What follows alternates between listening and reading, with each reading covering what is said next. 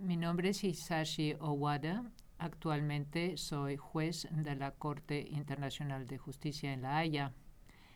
También y al mismo tiempo soy profesor en la Universidad de Leiden. Solía enseñar también en la Universidad de Tokio, Japón y en otras universidades de los Estados Unidos. Hoy quisiera hablarles del encuentro entre Japón y la comunidad de las naciones civilizadas. Es para muchos de ustedes un tema interesante, sobre todo para los que vienen de los países en desarrollo, en el sentido de que Japón hace 150 años tuvo esa misma experiencia de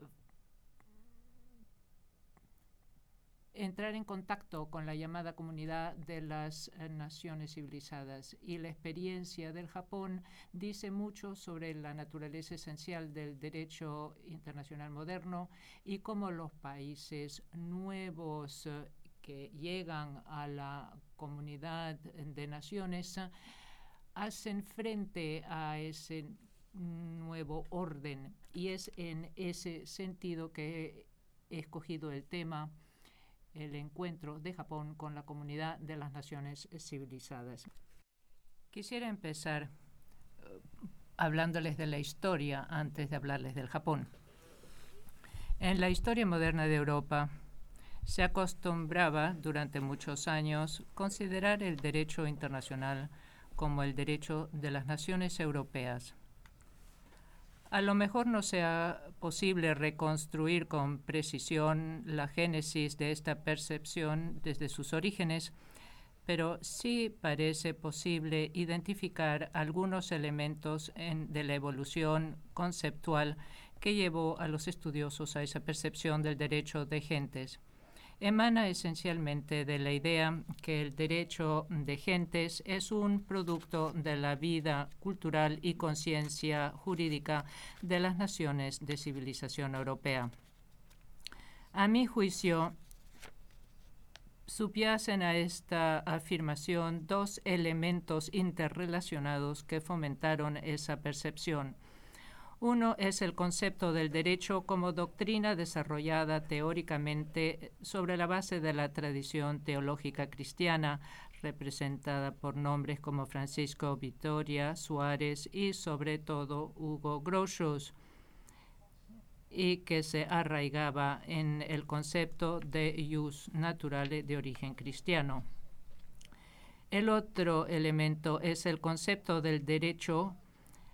como una doctrina desarrollada históricamente y sostenida en el medio expansionista de la Europa del siglo XIX y que se basaba en la noción de, y cito, comunidad de naciones europeas que comparten una civilización común, fin de cita, de fe judeo-cristiana.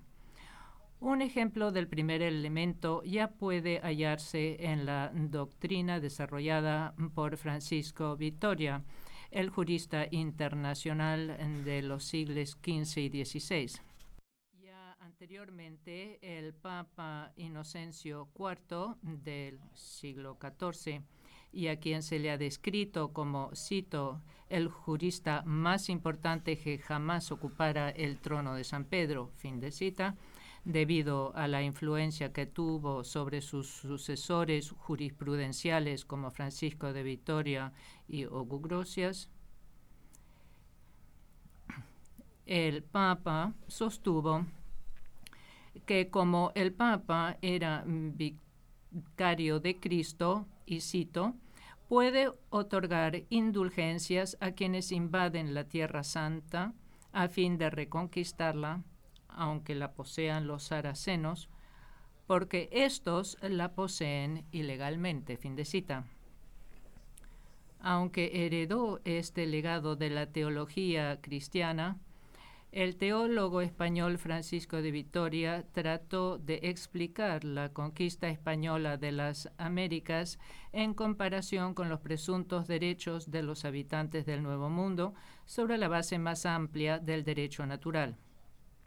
Trató de justificar la acción española arguyendo que la cuestión no era tanto un asunto de fe como uno de proteger ciertos derechos naturales de los españoles.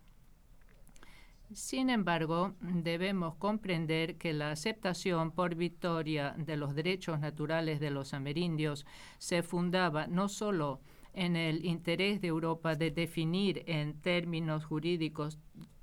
los derechos de todos con quienes entraba en contacto, sino también en su exigencia inalterable de que se aplicaran los elementos básicos de lo que ulteriormente se llegó a conocer como un criterio de civilización, en palabras de Vitoria. En ese sentido, sostengo que de Vitoria ha de ser considerado el precursor de los defensores de los derechos naturales en el contexto del legado de la Europa cristiana. Hugo Grocio considerado universalmente como el padre fundador del derecho de gentes por su contribución a la construcción del derecho de gentes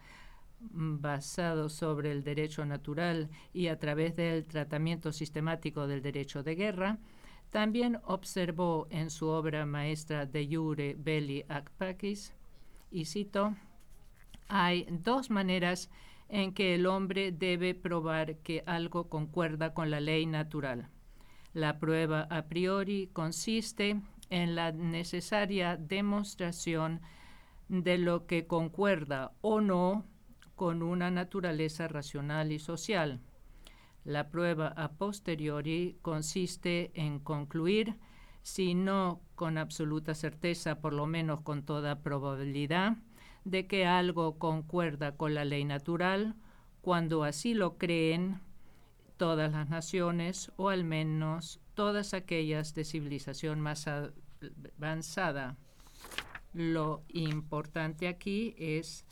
más de civilización más avanzada. Y luego continúa diciendo, no por nada hablé de las naciones de civilización más avanzada, ya que, como observa atinadamente Porfirio, algunas naciones se han vuelto salvajes e inhumanas, pero no por ello es necesario que un juez justo llegue a una conclusión desfavorable respecto a la naturaleza humana. Fin de cita. Sostengo que en estas enseñanzas de la Escuela Clásica del Derecho Internacional podemos encontrar el origen del proceso por el cual el primer elemento de la doctrina de jus naturale basada en la teología cristiana se convirtió en una doctrina que llevó al segundo elemento, a saber, la visión eurocéntrica de la comunidad internacional en la era mm, del expansionismo europeo. Sostengo que el vínculo entre esos dos elementos ya se entrevé en Montesquieu, filósofo de la Ilustración. Él escribió lo siguiente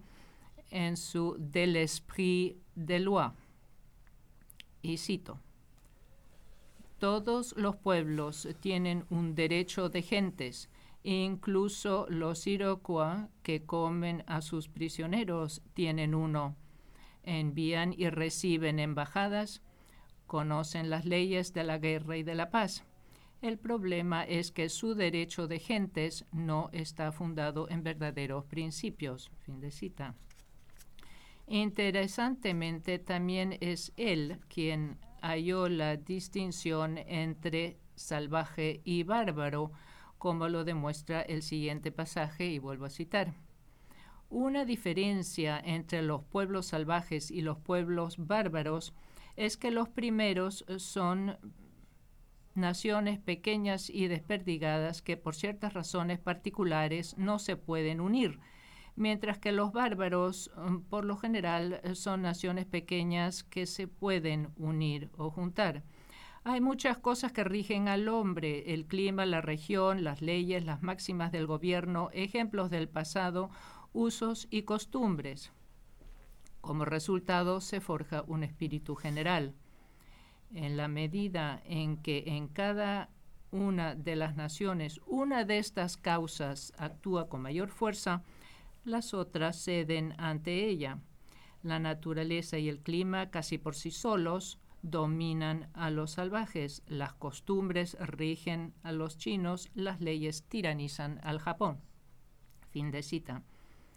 A partir de esta postura de Montesquieu sobre la distinción entre salvaje y bárbaro como diferente de lo civilizado,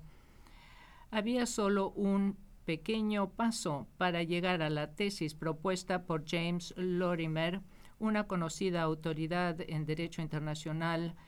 en el siglo XIX en Gran Bretaña. Él estableció la famosa distinción entre la,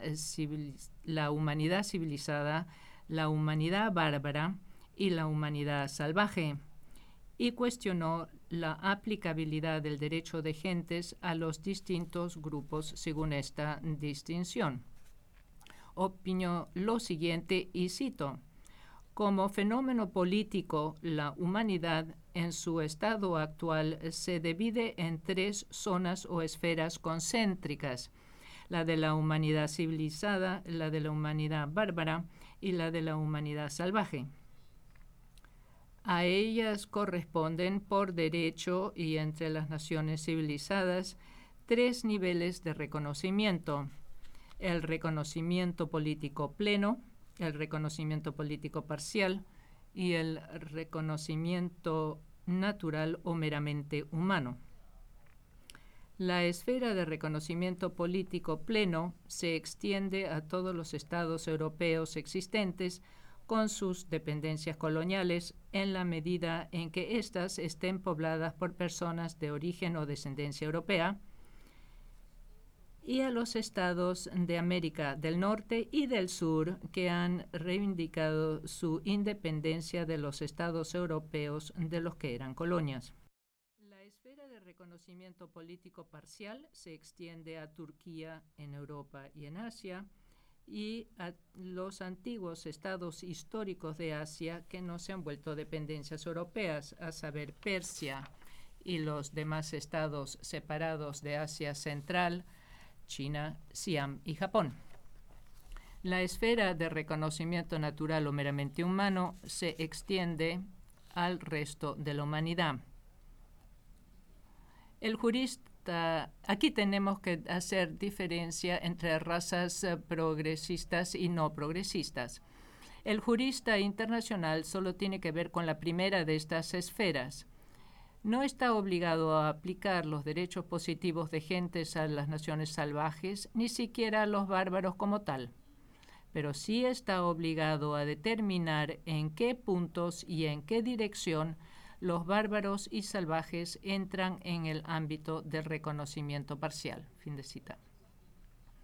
Examinándolo de esta manera, resulta claro que la historia de la percepción europea del derecho de gentes refleja una continuidad de pensamiento que va del concepto del derecho de gentes basado en la ley natural como lo sostenían de Vitoria y Grocius, hasta la ideología del derecho de gentes como derecho de las naciones europeas civilizadas propugnada por Lorimer. Esta ideología sirvió de base teórica para el llamamiento a la llamada misión civilizadora de Europa o para utilizar la frase de Victor Hugo de Francia, la misión civilizatrice, como justificación para la expansión de Europa hacia África y Asia, sobre todo en el siglo XIX. Lo encontramos con particular evidencia en los escritos de los teóricos de la época. En esa misma vena, Henry Wheaton, conocido publicista de Derecho Internacional de la época, basó su teoría de derecho internacional sobre la idea de que el derecho internacional se fundaba en los principios de la moralidad cristiana, como la aplicaban recíprocamente los estados cristianos de Europa. Planteó la siguiente tesis. El progreso de la civilización fundada en el cristianismo nos ha llevado gradualmente a observar un derecho similar a este en nuestras relaciones con todas las naciones del mundo, independientemente de su religión y sin reciprocidad de parte de ellos. Esta es una cita de Wheaton.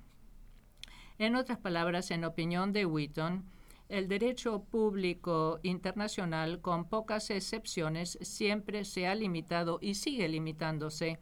a los pueblos civilizados y cristianos de Europa y a los mm, de origen europeo. Es importante señalar, sin embargo, que esta percepción de la civilización europea común como base del derecho de gentes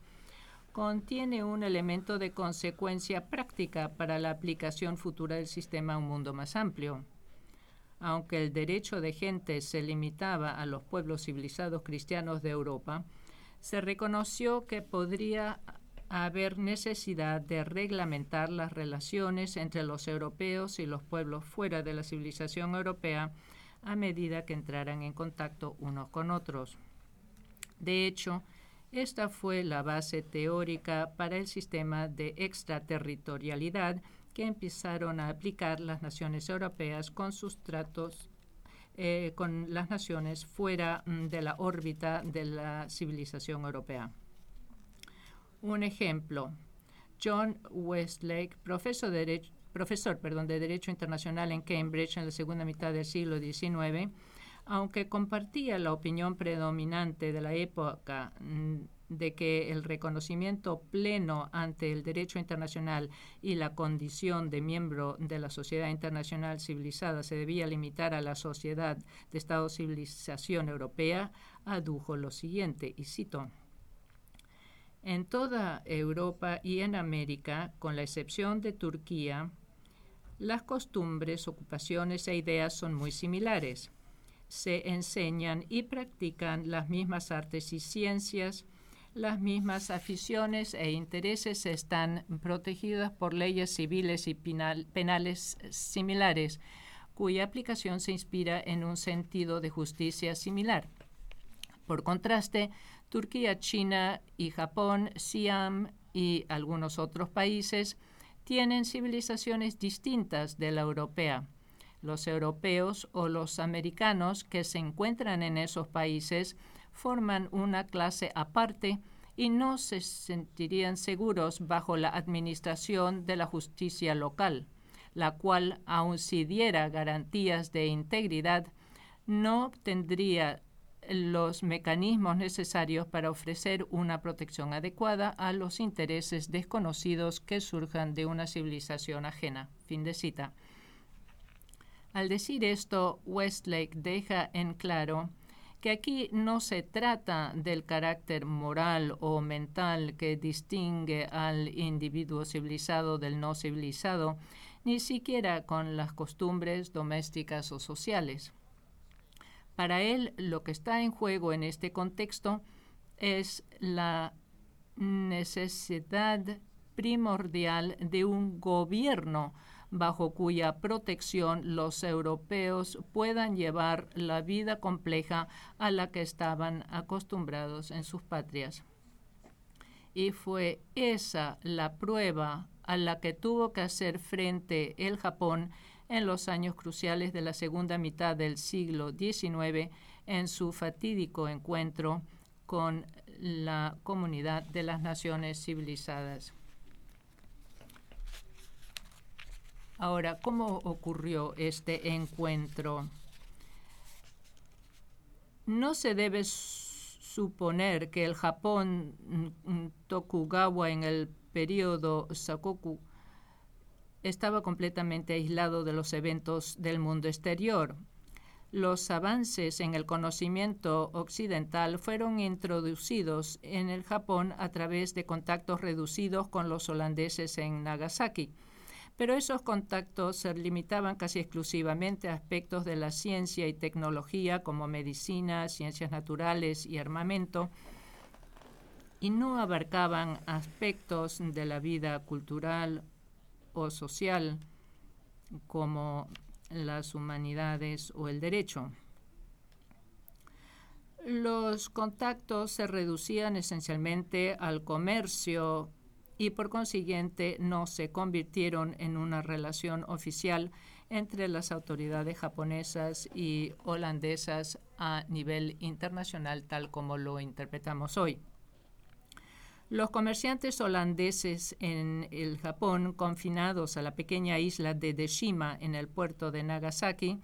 estaban sujetos a normas estrictas de conducta impuestas por las autoridades japonesas sin que nadie se interrogara sobre su trato como extranjero a la luz de los criterios de trato habitualmente aplicados por las naciones europeas eh, en sus relaciones mutuas. Y esto duró durante 200 años hasta mediados del siglo XIX. En comparación,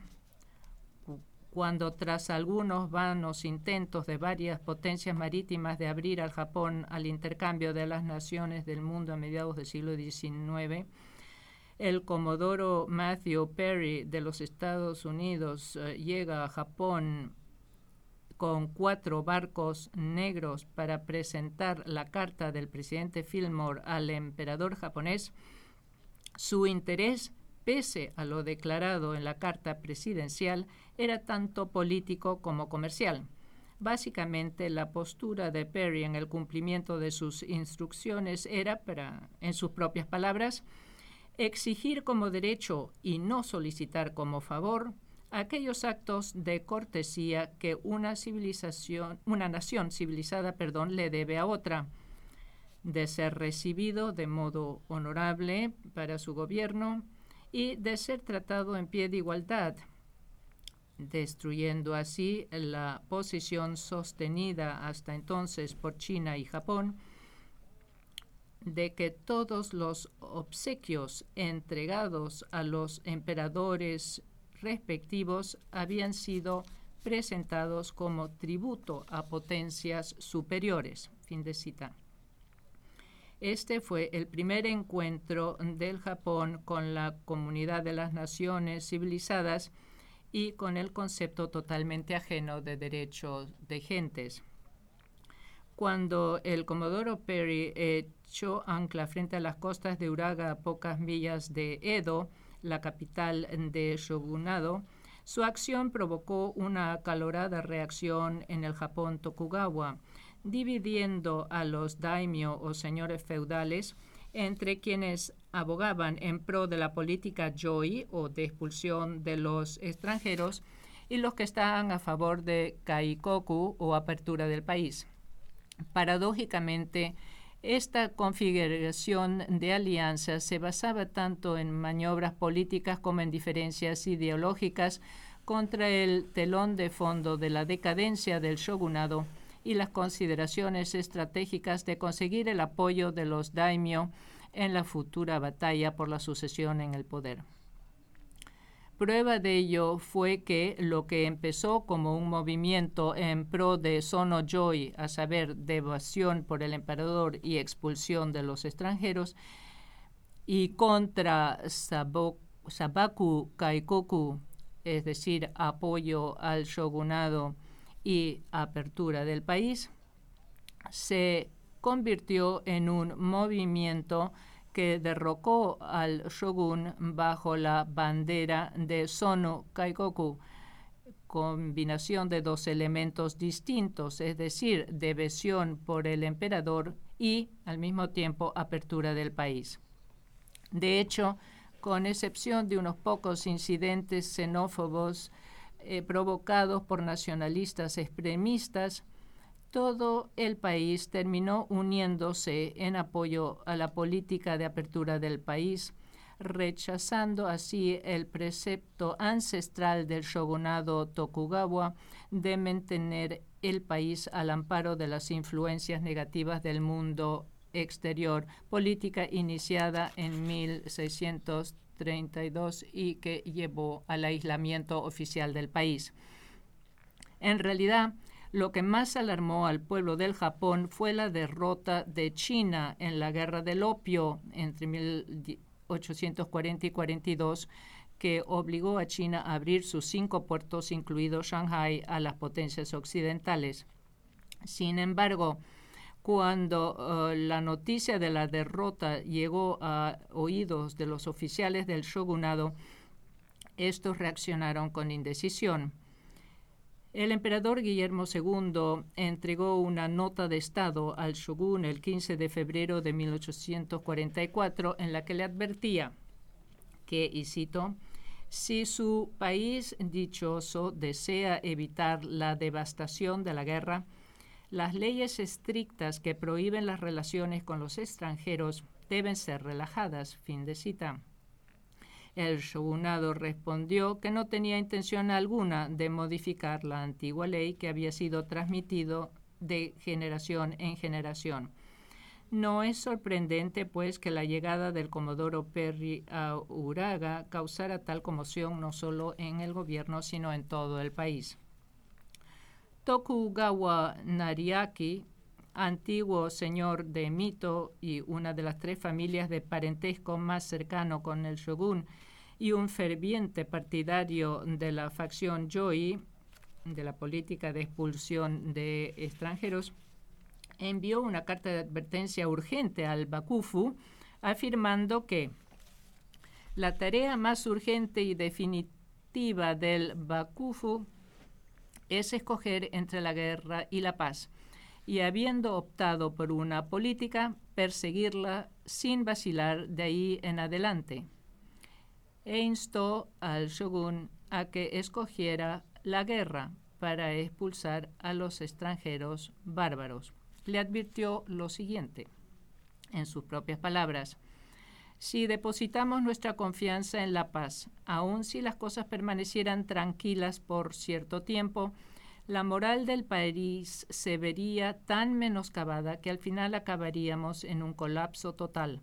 Esto se ha visto ampliamente demostrado en la historia de China.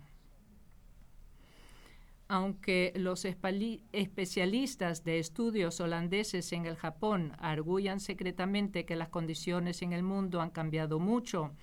y que lo mejor para nosotros sería comunicarnos con los países extranjeros y comenzar un amplio intercambio con ellos,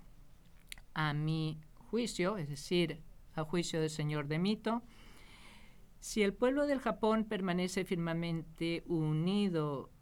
si completamos nuestros preparativos militares y volvemos al tipo de sociedad que existía antes de la Edad Media,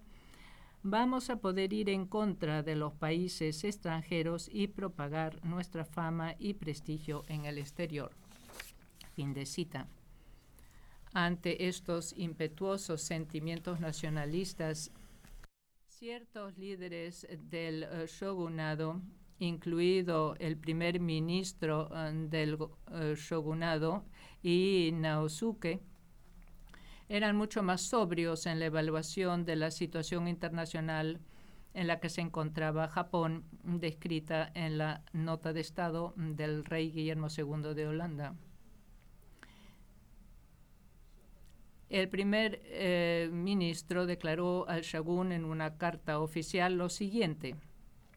Un examen cuidadoso de las condiciones prevalecientes en el mundo de hoy me lleva a creer que, pese a la percepción del peligro de agresión extranjera que en años recientes inspiró las diferencias y debates entre hombres de patriotismo y visión,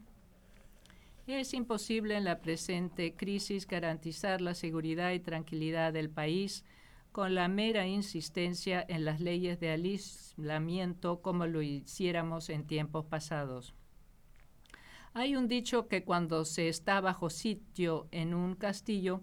el alzar el puente levadizo equivale a, encarcelarse, ya que es imposible resistir indefinidamente. Y otro dicho, que cuando dos fuerzas rivales están frente a frente en lados opuestos del río, la victoria es del que cruza el río y ataca aunque los antepasados del shogun impusieron las leyes de aislamiento, dejaron que los holandeses y los chinos actuaran de puente hacia el mundo exterior. ¿Acaso ese puente no podría beneficiarnos ahora en el manejo de nuestras relaciones exteriores, proporcionándonos los medios para evitar por cierto tiempo el estallido de hostilidades y luego, más tarde, obtener la victoria total? Fin de cita. Con el tiempo prevaleció esta opinión, aunque le costó la vida al eh, primer ministro, quien fue asesinado. En 1854 se concluyó el Tratado de Paz y Amistad entre los Estados Unidos y el gobierno del shogunado, poniendo fin así a 250 años de historia de aislamiento del Japón.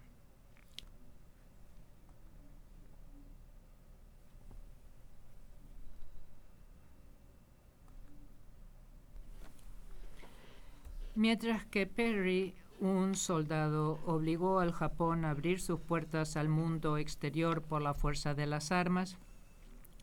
Harris, el primer cónsul general en Japón, instruyó a las autoridades japonesas sobre el derecho de gentes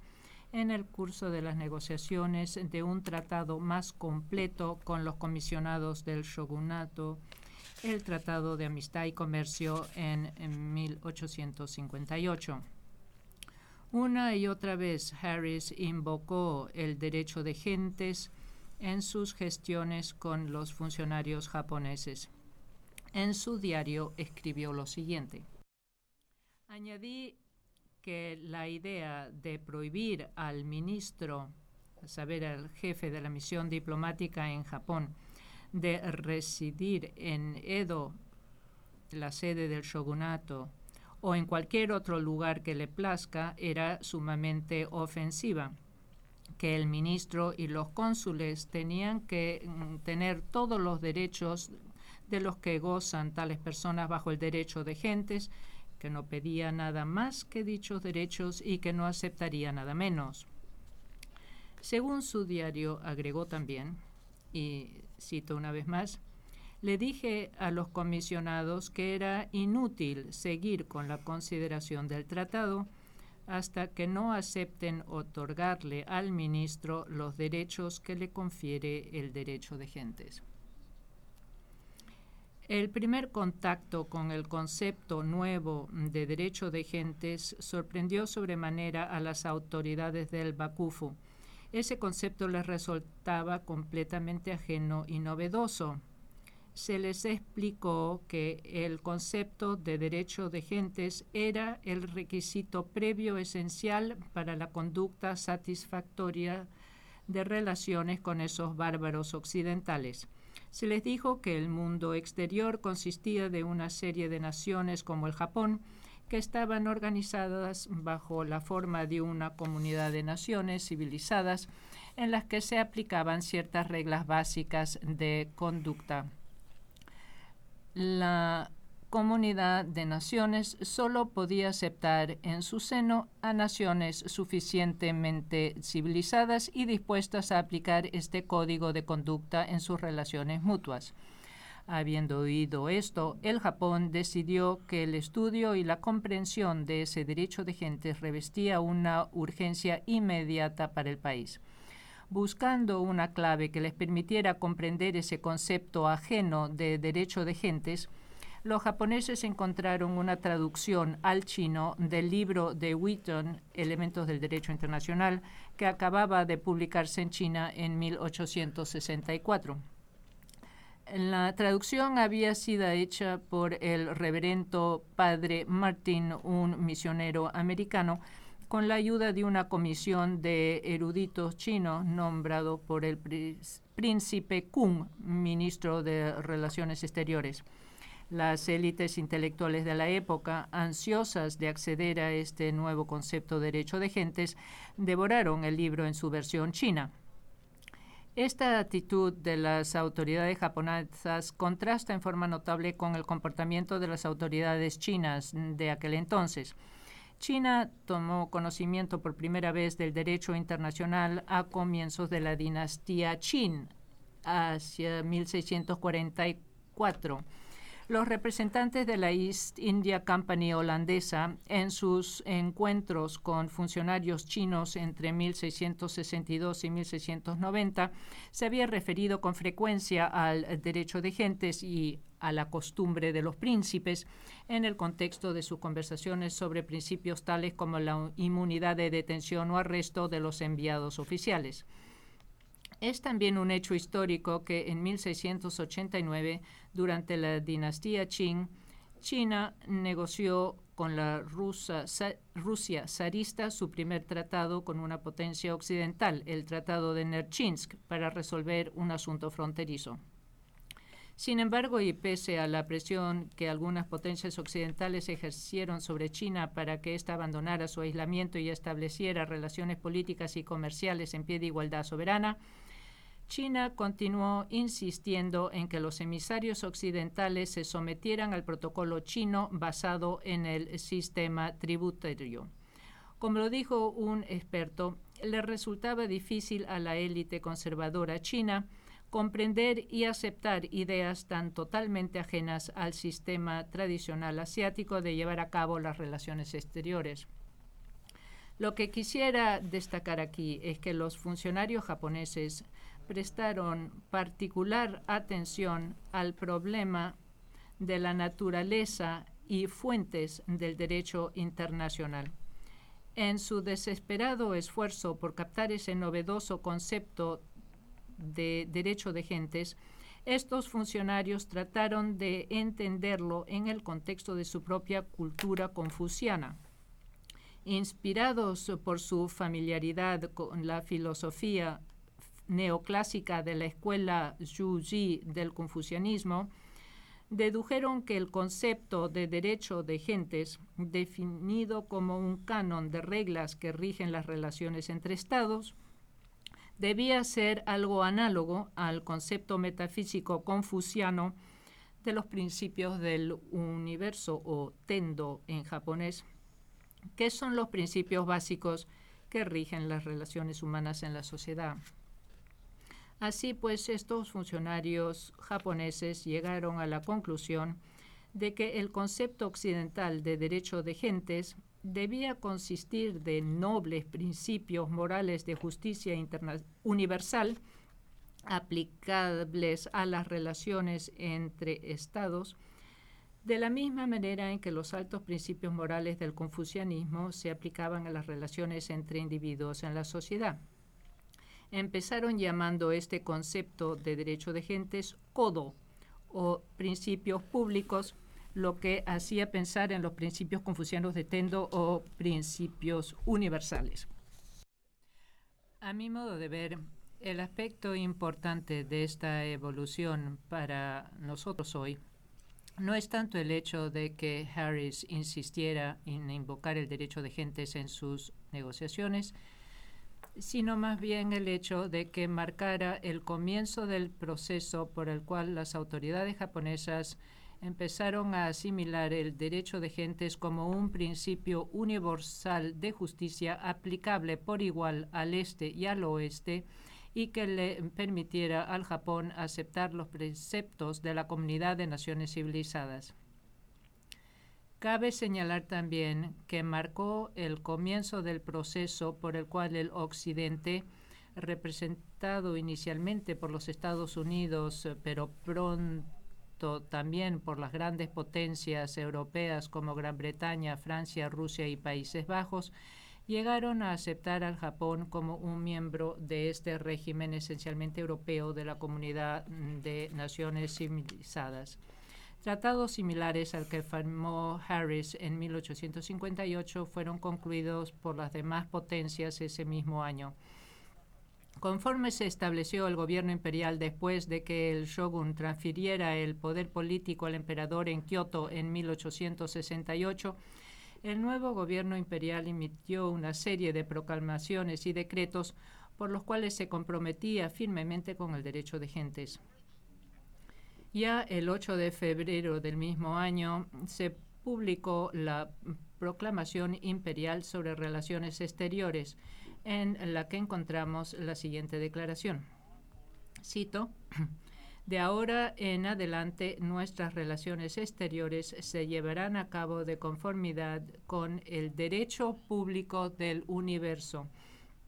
Aquí encuentran esta expresión, derecho público del universo refiriéndose al concepto derecho de gentes, pero en una terminología que entendían los intelectuales japoneses como representando los preceptos de la escuela confuciana. Apenas dos meses más tarde, el 6 de abril de 1868, el emperador Meiji promulgó los cinco artículos de juramento como base del compromiso político del nuevo gobierno con la nación. El cuarto artículo declara, se pondrá fin a las malas costumbres del pasado y de ahora en adelante todo se basará en los principios públicos del universo. Una vez más, la misma expresión, principios públicos del universo, que corresponden al concepto eh, utilizado en la escuela neoclásica del confucianismo chino y que constituía la base intelectual de la élite japonesa en esa época. De esta manera, el nuevo gobierno Meiji, que asumió el poder del shogunado y emprendió la vía de la modernización, consideró oportuno invocar el derecho público entre naciones como eh, principio rector del gobierno y lanzó un llamado al público japonés a que acatara dicho precepto. Resulta natural en estas circunstancias que la gran mayoría de los intelectuales de la época consideraran el derecho de gentes como sinónimo de la civilización europea fundada en los principios que regían a la comunidad de las naciones civilizadas. Lo importante aquí es que su comprensión del derecho de gentes descansara sobre la premisa de que estaba relacionado con ciertos principios universales de justicia que tenían en común los sistemas del Occidente y del Oriente. El derecho de gentes fue aceptado por ellos a un nivel metafísico, con su aspecto de derecho natural como característica predominante y en el entendido de que era sinónimo del concepto confuciano neoclásico del principio del cielo. De hecho, algunos de estos intelectuales incluso adoptaron una interpretación más utópica de este concepto, considerando el derecho de gentes nada menos mm, que la consagración de la razón y la justicia natural. Para ellos, por consiguiente, el derecho de gentes debía ser el instrumento que sirviera de escudo para los débiles y de espada de la igualdad. Protegería al incipiente y débil Japón de las naciones occidentales poderosas entre las élites dirigentes del país existía un consenso casi absoluto de que el derecho de gentes era la puerta por la cual el Japón entraría en la comunidad de las naciones civilizadas constituida por las potencias europeas. A nivel superficial, lo que eh, se conoció como período Rekumeikan eh, fue una manifestación de esa tendencia. Rokumeikan es el nombre de un club social creado por el gobierno Meiji para las élites dirigentes del país como lugar donde se emulaba todo lo europeo, la vestimenta, la cultura y el estilo de vida, incluso los bailes occidentales. Lo que resultó ser mucho más difícil fue la creación de instituciones sociales y jurídicas. Como lo señaló tan incisivamente Westlake, la apertura del país a las naciones extranjeras no hizo que Japón fuera automáticamente aceptada como miembro igual en esa comunidad. Por eso, precisamente, la serie de tratados concluidos entre el shogunado y las potencias occidentales en la primera etapa de apertura mm, durante el periodo Ansei de 1854 a 59, los tratados de Ansei, contenían disposiciones para un régimen de extraterritorialidad por el cual los residentes extranjeros en el Japón quedaban sujetos a la jurisdicción consular de las potencias contratantes. En opinión de estas, el Japón de la época todavía pertenecía a aquel grupo de naciones en las que, y cito a Westlake, los europeos no se sentían seguros bajo la administración de la justicia local. Fin de cita. En estas circunstancias, el objetivo político más urgente del gobierno Meiji fue eliminar las desigualdades estipuladas en los tratados de Ansei, en particular el régimen de extraterritorialidad. Por su parte, las potencias contratantes exigieron como requisito previo para la revisión de los tratados que Japón modernizara su sistema jurídico de acuerdo con el de los países europeos. El nuevo gobierno, por consiguiente, tuvo que lidiar con el problema de transformar la organización social y política del país sobre la base de los principios de Estado moderno de las naciones europeas que constituían la comunidad de naciones civilizadas. Esto exigía también la reestructuración del sistema jurídico. La urgencia del momento no le permitió al Japón esperar a que el derecho se forjara espontáneamente como respuesta a las necesidades que surgieran del proceso de transformación del antiguo Japón en una sociedad moderna. Por ello, el gobierno recurrió a la medida extrema de introducir como modelo para el sistema jurídico japonés la legislación de Francia basada en los códigos napoleónicos considerada en aquel entonces la más moderna de Europa. En el centro de este ejercicio de redacción del Código Civil encontramos a personalidades como Mitsukuri Rincho,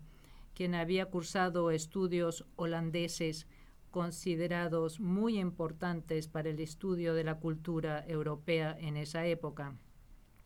El proyecto de Código Civil, compuesto de 1.820 artículos, quedó listo en 1878, diez años después de la apertura del país.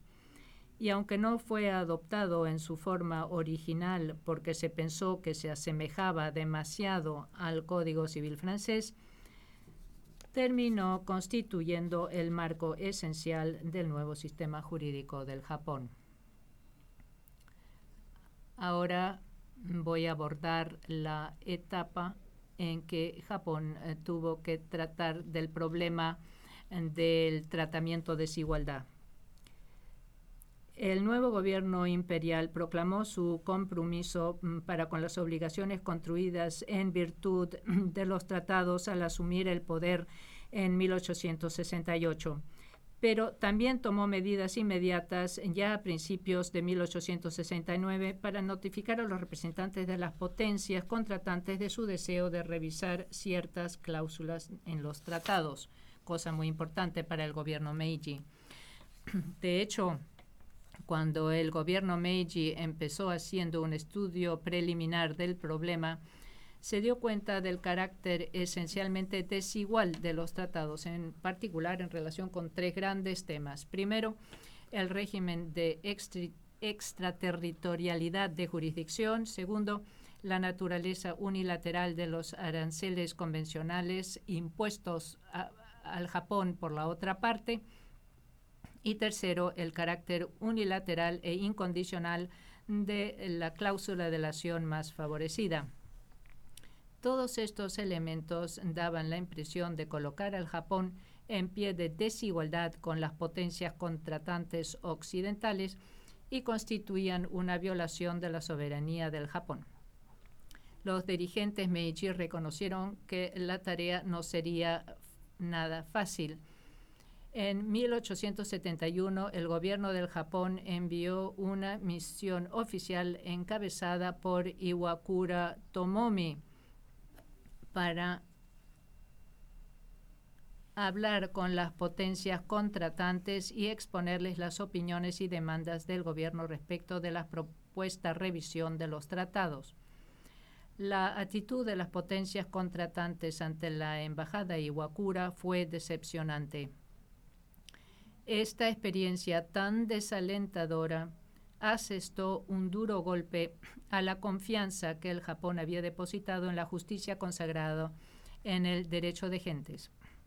La experiencia más dura para la misión Iwakura fue su visita a Prusia y su encuentro con el canciller Otto von Bismarck. Este le señaló a la misión lo siguiente, y cito, se dice en el mundo de hoy que las relaciones de un país con las demás naciones se basa en la amistad, la armonía y la cortesía. Pero estas son meras palabras tras las cuales encontramos la práctica real, a saber, los insultos a los que los fuertes someten a los débiles y el desprecio de los grandes por los pequeños. Cuando yo era niño, mi Prusia era pobre y débil. Comprendí que el llamado derecho de gentes para las naciones aventajaba a las grandes potencias. Si el derecho contenía elementos que los beneficiaban, los poderosos la aplicaban al pie de la letra, pero si carecía de ventajas, el derecho era descartado y se recurría al poderío militar independientemente de las tácticas. Fin de cita.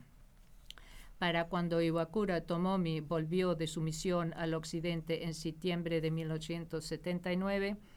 era otro hombre que aquel distinguido miembro del nuevo gabinete imperial del emperador Meiji, que había recomendado en 1869 que Japón basara sus relaciones con los países occidentales en la razón, la justicia y la buena fe.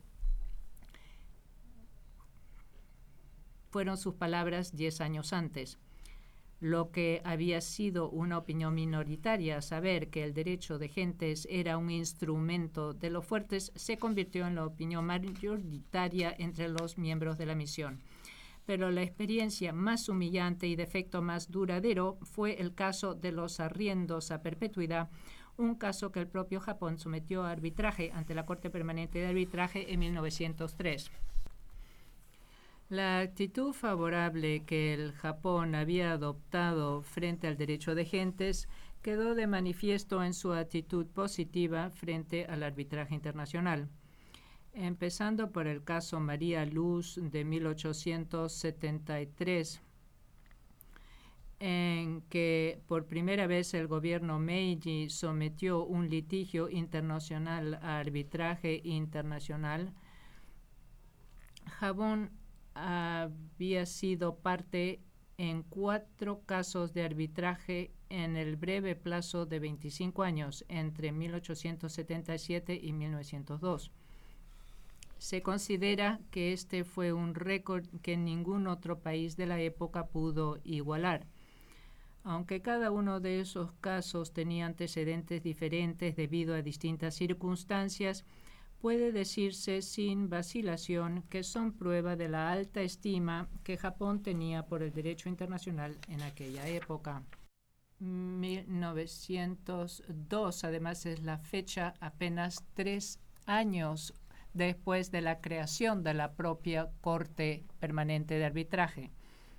La controversia en el caso de los arriendos a perpetuidad tuvo que ver con la interpretación y aplicación de algunas disposiciones que habían sido incorporados a los tratados de comercio y navegación que el gobierno Meiji acababa de concluir con las antiguas potencias contratantes tras largas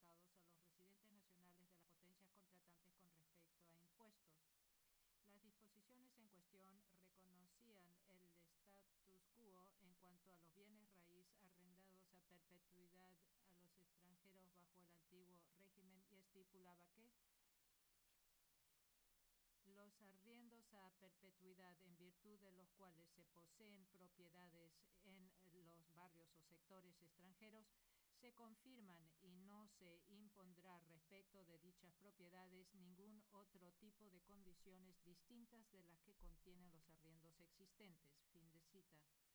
La controversia surgió cuando el gobierno de Japón alegó que bajo el nuevo régimen de los tratados revisados únicamente los terrenos quedaban exentos de impuestos y otros cargos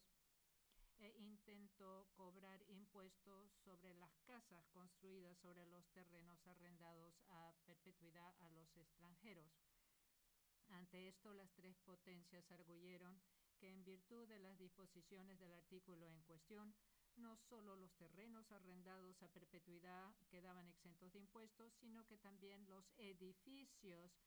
construidos en tales terrenos gozaban de la misma exención.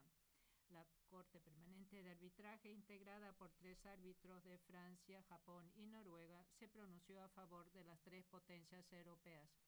El fallo se basó principalmente en un aspecto jurídico técnico relativo a la interpretación de las disposiciones pertinentes. Este no es el lugar apropiado para analizar en detalle los méritos de los argumentos aducidos de parte y otra. El meollo de la controversia se reducía a lo siguiente. Si el régimen especial de exención de impuestos bajo los nuevos tratados revisados, reconocidos por el gobierno Meiji como exención a la ley general por la cual se había abolido el régimen de extraterritorialidad, se aplicaba exclusivamente a los terrenos en los sectores extranjeros o también a las casas construidas en ellos. Planteado así, debía hallarse la respuesta en el objetivo y el propósito de los nuevos tratados revisados y la intención de las partes tal como ésta se desprendiera del significado natural y corriente de las disposiciones del caso. La Corte buscó la respuesta a esta pregunta por medio de dos elementos en particular. Primero, la intención de las partes al crear esta exención bajo los antiguos tratados y segundo, la práctica ulterior de las partes durante el periodo de vigencia de los antiguos tratados. La Corte, en los párrafos pertinentes del fallo, declaró que, y cito, es una cita bastante larga, pero es interesante a fin de determinar la naturaleza y el alcance de los compromisos adquiridos por ambas partes en los arriendos a perpetuidad, es necesario referirse a varios arreglos y convenciones concluidos entre las autoridades japonesas y los representantes de las diversas petencias cuando estaban en vigor los antiguos tratados. De esos instrumentos y de las estipulaciones incorporadas en los arriendos se desprende que, dado que le está prohibido a los extranjeros en virtud de las leyes japonesas adquirir propiedad en propiedad de tierras en el Japón, el gobierno les arrienda tierras a perpetuidad. Se conviene en principio que los sectores extranjeros quedarían fuera del sistema municipal japonés Sería fácil explicar el cuidado prodigado a la redacción de dichos instrumentos a fin de definir las obligaciones de todo tipo que incumbían a los extranjeros en relación con el gobierno japonés si quedaba entendido que como arrendatarios solo tendrían que pagar los impuestos y cargos explícitamente mencionados en dichos arriendos.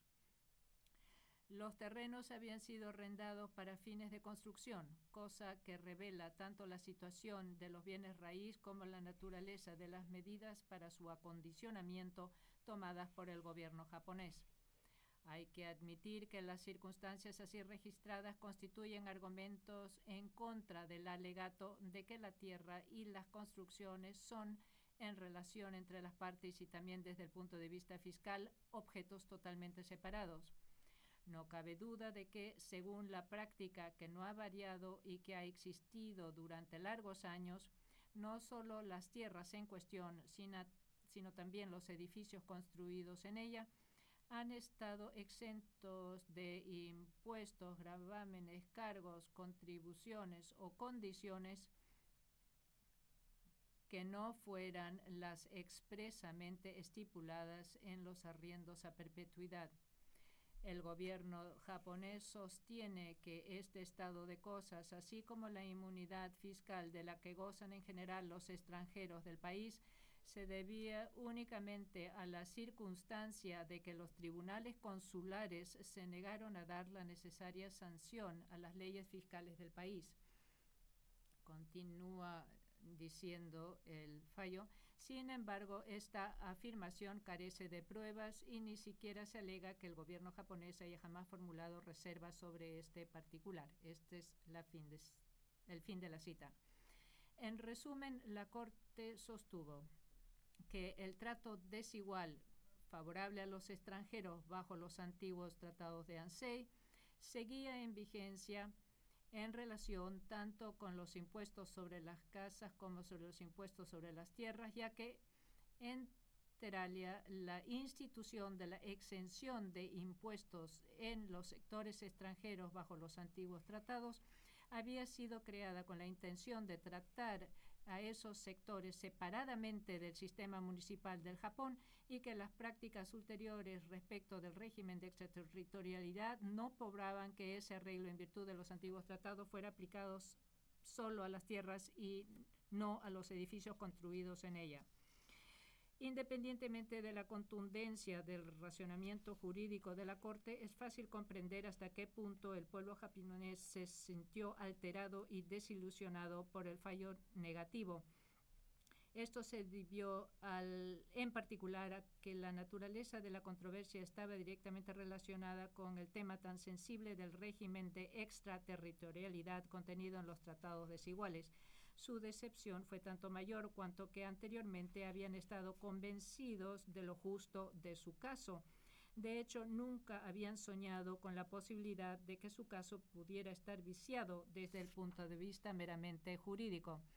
En estas circunstancias, el fallo en contra del Japón tuvo dos serias consecuencias que repercutirían de modo inimaginable en el curso futuro del país. La primera es que ese fallo despertó la sospecha de que el Occidente a lo mejor no estaba interesado en tratar al Japón con equidad y en pie de igualdad como miembro de la comunidad de las naciones civilizadas y surgió la sospecha adicional de que posiblemente el Occidente albergaba ciertos prejuicios raciales contra el Japón y estuviera obrando en detrimento de los intereses justos del Japón. Esto confirma el tipo de actitud eh, negativa que eh, empezó a surgir después del retorno de la misión japonesa a Europa. La segunda consecuencia significativa y para mí no menos importante es que esta experiencia le enseñó una lección al Japón, al menos a aquellos japoneses en condiciones de aplicar el derecho internacional. La lección que aprendieron fue que el derecho internacional no era tanto un corpus de principios basados en la ley natural que el Oriente podía compartir con el Occidente, sino más bien una serie de normas técnicas que se podían manipular que podían obrar en ventaja de uno si uno era suficientemente hábil o que podían obrar en detrimento de uno si uno no era hábil. La desilusión de la gente ante el fallo negativo fue tanto más profunda cuanto que inicialmente habían estado convencidos de la justicia de su causa. Apareció una tendencia gradual pero perceptible hacia la erosión de la fe en el derecho internacional cosa que ulteriormente conduciría al Japón a su trágico destino. ¿Qué nos enseña la historia? En la historia de los contactos a lo largo de los siglos, Europa y Asia Oriental eh, comparten un pasado tumultuoso. Sin embargo, la mayor evolución histórica que cambió el destino de una buena parte mm, de Asia Oriental y que hasta el día de hoy ha dejado una huella perdurable en las relaciones entre Europa y Asia Oriental, se produjo bajo la forma de la dominación colonial a la que fueron víctimas eh, muchas naciones mm, de Asia Oriental. Las Filipinas se convirtieron en una colonia mm, española Indonesia fue colonizada por los holandeses, Malaya y Birmania cayeron bajo el control británico e Indochina bajo la dominación francesa. También China fue objeto de apetitos coloniales y al igual que otros, Japón conoció el impacto de los avances agresivos de las potencias europeas. Pero la experiencia del Japón fue muy distinta a la de las demás naciones de Asia Oriental cuando en la segunda mitad del eh, siglo XIX mm, Japón sufrió el primer eh, gran impacto con la exigencia de que abriera sus puertas al mundo exterior, Japón decidió hacer un esfuerzo sistemático para transformar ese reto en una oportunidad, aprendiendo y asimilando asiduamente todo lo europeo a fin de reivindicar así su lugar en esa comunidad de naciones civilizadas. En esa época, Japón era prácticamente el único país que se vio expuesto a este proceso de admisión a esa comunidad de naciones civilizadas y resultaba impensable para aquellos japoneses sometidos a ese proceso cuestionar o impugnar la validez de la pretensión de que el Japón pudiera formar parte de la comunidad de naciones civilizadas por el mero proceso de asimilación de la eh, civilización europea. Por consiguiente, resultó imperativo para el Japón proceder al estudio de la civilización europea e introducirla en su medio social tradicional. Este esfuerzo consciente fue hecho a una escala realmente asombrosa, abarcando campos tan extensos como el sistema de gobierno, economía, derecho, asuntos militares, ciencia y tecnología, incluso las artes, la literatura, la comida, vestimenta y vivienda. En aquel tiempo la palabra modernización era sinónimo de europeización. Las huellas que Europa dejó en el Japón durante esa época han sido indelebles. Pese a ello, no creo que sea correcto decir que este Japón moderno ha sido construido exclusivamente sobre el modelo europeo en el sentido de la asimilación e integración total del país a la órbita de la civilización europea. De hecho, el proceso de modernización del Japón en su sentido civilizacional ha sido una historia inconclusa en la lucha por reconciliar y amalgamar las dos civilizaciones aparentemente distintas de Occidente y de Oriente.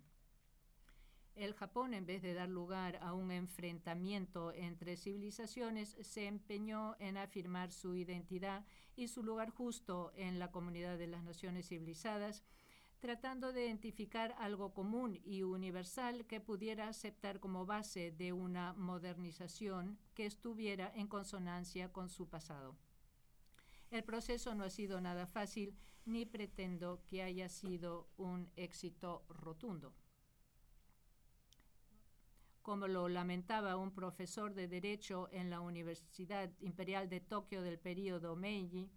existía la seria preocupación y cito, de que con la entrada en vigor del nuevo Código Civil, las virtudes tradicionales de lealtad al emperador y devoción por los padres perecerían. Esta agonía espiritual de los intelectuales japoneses encontró una expresión aún más dramática en el campo de la literatura, un ámbito intelectual en el que se articulaba el zeitgeist de la sociedad. Varios de los novelistas más representativos del Japón moderno han centrado su atención en el dilema de vivir con dos civilizaciones en el sentido existencial, como lo ilustran las obras de Natsume Soseki, Tanisaki Junshiro y Yokumitsu Richi, entre otros. A mi modo de ver, esta lucha intelectual continúa hasta el día de hoy. De hecho, creo que es una de las razones por las cuales la globalización de hoy, distinta del proceso de interiorización del periodo de Meiji, resulta ser tan difícil. La globalización para el Japón significaría no un cambio cuantitativo en la sociedad, sino una transformación cualitativa de la sociedad. En este periodo de toma de contacto entre el Japón y el Occidente, cuando los intelectuales japoneses se encontraron con el concepto totalmente nuevo del derecho de gentes, hicieron un gran esfuerzo por comprender y captar ese concepto buscando un marco de referencia comparable en su propia cultura y por identificar ese concepto como uno que debiera tener su razón en ese contexto y que por consiguiente representara algo común entre el Oriente y el Occidente. Aunque este empeño por su parte los llevó a la desilusión y más tarde a un callejón sin salida, lo que influyó en el curso de la historia japonesa con resultados trágicos, las élites intelectuales japonesas involucradas en la modernización del Japón adoptaron un enfoque altamente intelectual y científico. Trataron de comprender el significado de lo específico identificando lo que había de universal en esa especificidad. En las palabras de Levi Strauss, un conocido antropólogo social de la escuela construccionista, el enfoque científico del estructuralismo en la antropología debería consistir, y cito, la búsqueda de lo invariable o de los elementos invariables entre las diferencias superficiales. Lo que trato de decir es que este enfoque de búsqueda de los elementos invariables entre las diferencias superficiales representa la esencia del proceso de familiarización del Japón con la comunidad de las naciones civilizadas. Sostengo que una verdadera comprensión del Japón contemporáneo, ya sea en sus aspectos políticos, económicos o sociales, solo puede ser real y completa si se basa en un conocimiento amplio del Japón y de la continuidad em, de su historia, su patrimonio cultural y su interacción social a lo largo de los siglos.